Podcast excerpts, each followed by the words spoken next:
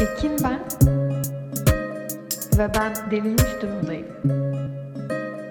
Yani gerçekten. Çok güldüm niye? Çok uzun süredir birinden, o bir kişi kendini biliyor. Mikrofonda ağız şapırtımın çok duyulduğuna dair bir şikayet alıyorum ve gerçekten deniyorum. Yani mikrofonu şu an ağzıma sokmamaya çalışıyorum ama ağzıma sokmayacağım mikrofon diye de sesimin gelmemesini istemiyorum. Ama az önce kontrol ettim sesim geliyor sanırım. Ama ağız şapırtım da yine geliyor. Yapacak bir şey yok. Denedim. Gerçekten elimden geleni yaptım. Dün, dün değil daha doğrusu, ondan önceki gün. Çok ani bir ilham bombardımanına tutuldum kendi kendime. Ve aklıma gelen fikirleri, konuşmak istediğim konuyu kaybetmemek için, cümlelerimi kaybetmemek için büyük bir panikle bilgisayarın başına oturup bir şeyler yazmaya başladım. Böyle çatır çutur çatır çutur yazdım. Bu bir sonraki gün de devam etti ve ben yine aklımdakileri kaybetmemek korkusuyla dersten çıktığım gibi okulda oturup yine böyle çatır çutur yazmaya devam ettim. Bilgisayarı kaparken okulda ha güzel güzel yazdık bir şeyler ya hızlı oldu falan diye seviniyordum. Sonra eve geldim böyle güzel bir bölüm duyurma posta hazırladım. Ve sonra mikrofonun başına oturacaktım. Dedim son bir kez bakalım okuyayım. Okuyorum okuyorum ve yazdığım şey asla ama asla bana mantıklı gelmiyor. Yani bir şey anlatmaya çalıştığım çok belli ama ben bile ne anlatmaya çalıştığımı anlamıyorum.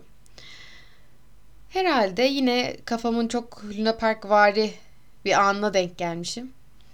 Onu da kaybetmem paniğiyle kağıda aktarayım derken çorbaya dönmüş.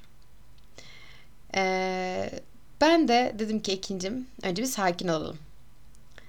Fark ettim ki iki tane ayrı konu anlatmaya çalışmışım. Yani aslında bir yerlerde kesişimleri olan şeyler ama bir ondan bir ondan biraz ondan mesaj vereyim biraz ondan mesaj vereyim derken hem tuhaf bir mesaj verme kaygısına düşmüşüm hem de her şeyi anlatayım en ince ayrıntısına kadar anlatayım diye kendimi kasmışım ve sonra da bunların uçlarını birbirine bağlamakta da çok zorlanmışım.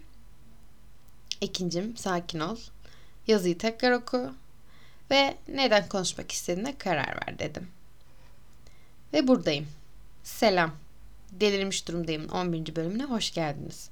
11. bölümün duyuru postundan da anlayacağınız üzere bugün kişisel sınırlardan konuşacağız. Kişisel sınır nedir? Elimde kitap bir tanım yoksa kitap bir tanım yapmayacağım.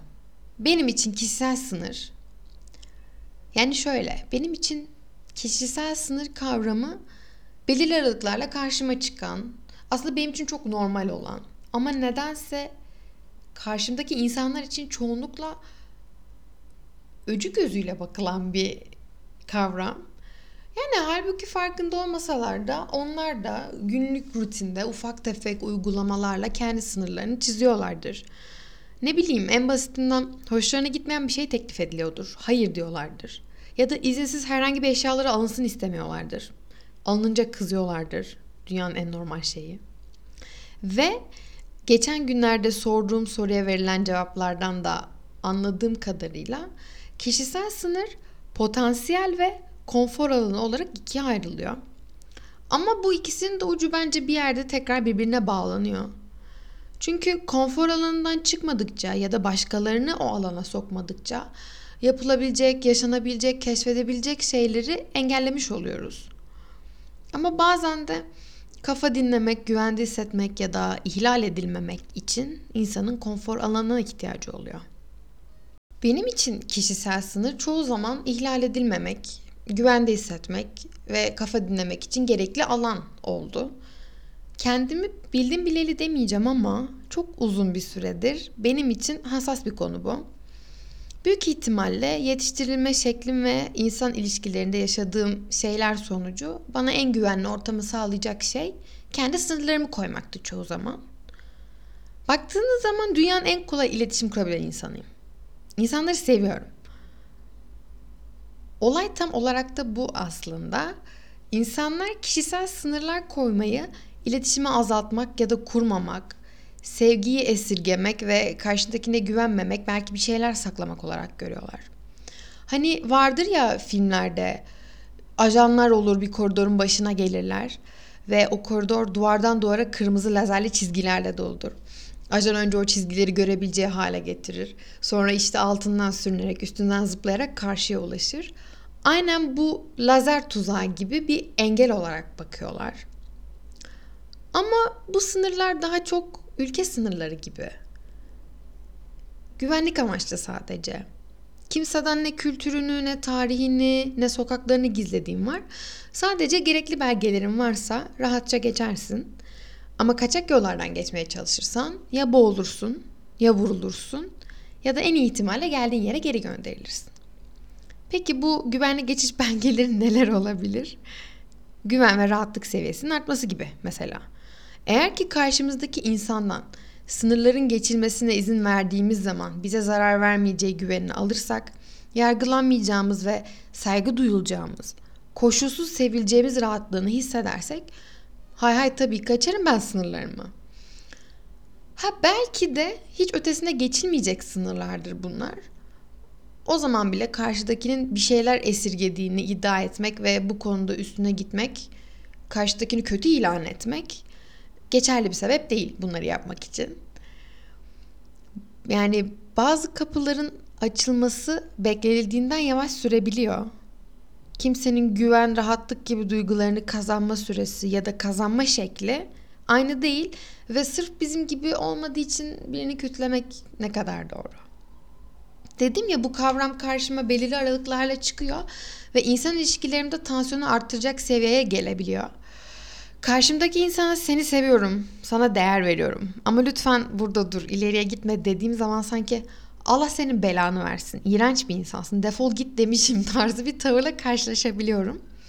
O zaman da durup düşünmüyor değilim ya Allah Allah cidden acaba ben mi çok abarttım o sınır bu sınır diye diye düşünüyorum ve kaldırmaya en azından gevşetmeye karar veriyorum. Ama nasıl oluyorsa sınırlarımı eski sağlamlığına getirmem gerektiğini gösteren şeyler oluyor. Ben de çözümü sınır koymakta buluyorum. Bunun tabii ki kimle neyi paylaşacağımı ya da paylaşmayacağımı kestiremememin bağlantısı da var. Yanlış insanlarla yapılan paylaşımlar sonucu yaşanan hayal kırıklıkları büyük etkiler bırakabiliyor. Ve bu sefer koyulan sınırlar doğru insanlar için az önce bahsettiğim lazer tuzağına dönüşebiliyor. Şimdi yanlış insanlarla yapılan paylaşım demek de çok doğru gelmedi kulağıma. Çünkü dönüp baktığımda herkes bir şekilde büyürken öğreniyor bir şeyleri. Neyin doğru neyin yanlış olduğunu farkına yaşadıkça varıyor. Benim için sınır koymam gerektiğini öğrendiğim ilk olay ortaokul yıllarıma denk geliyor. Arkadaşlık ilişkilerinden doğan bir güvensizlik yani. Sadece benim yaşadığım da değil, dışarıdan şahit olduğum olaylar da çok etkili oldu bu konuda. Her ne kadar küçük olmanın getirdiği şeyler olsa da bu yapılanlar, yaşananlar gaddarca oldukları gerçeğini değiştirmiyor maalesef. Liseye geçtiğim zaman yaşadıklarım ve şahit olduklarım bunların etkisiyle de yani yeni arkadaşlarıma her ne kadar bağlanmak istesem de fazla paylaşmak, hayatıma fazla dahil etmek kontrolü kaybettiriyor gibi hissettirdi her zaman. Her an böyle zarar görebilecekmişim gibi. Sevgimi saklamıyordum kesinlikle, saklamamaya çalışıyordum. Ama sınırların içinde daha güvenli hissediyordum. Bu sınırlara girilmek istenince de oldukça geriliyordum. Ki o zamanlarda da kişisel sınırları gevşettiğim ama sonra çözümü yine sınırlar koymakta bulduğum oldu. Bunun çoğu zaman yanlış anlaşılmama ve arkadaşlık ilişkilerinde kolayca ikinci plana itilmeme sebep olduğunu düşünüyorum. Tabii bu başka bir podcast'in konusu. Şimdi atlar karışmasın.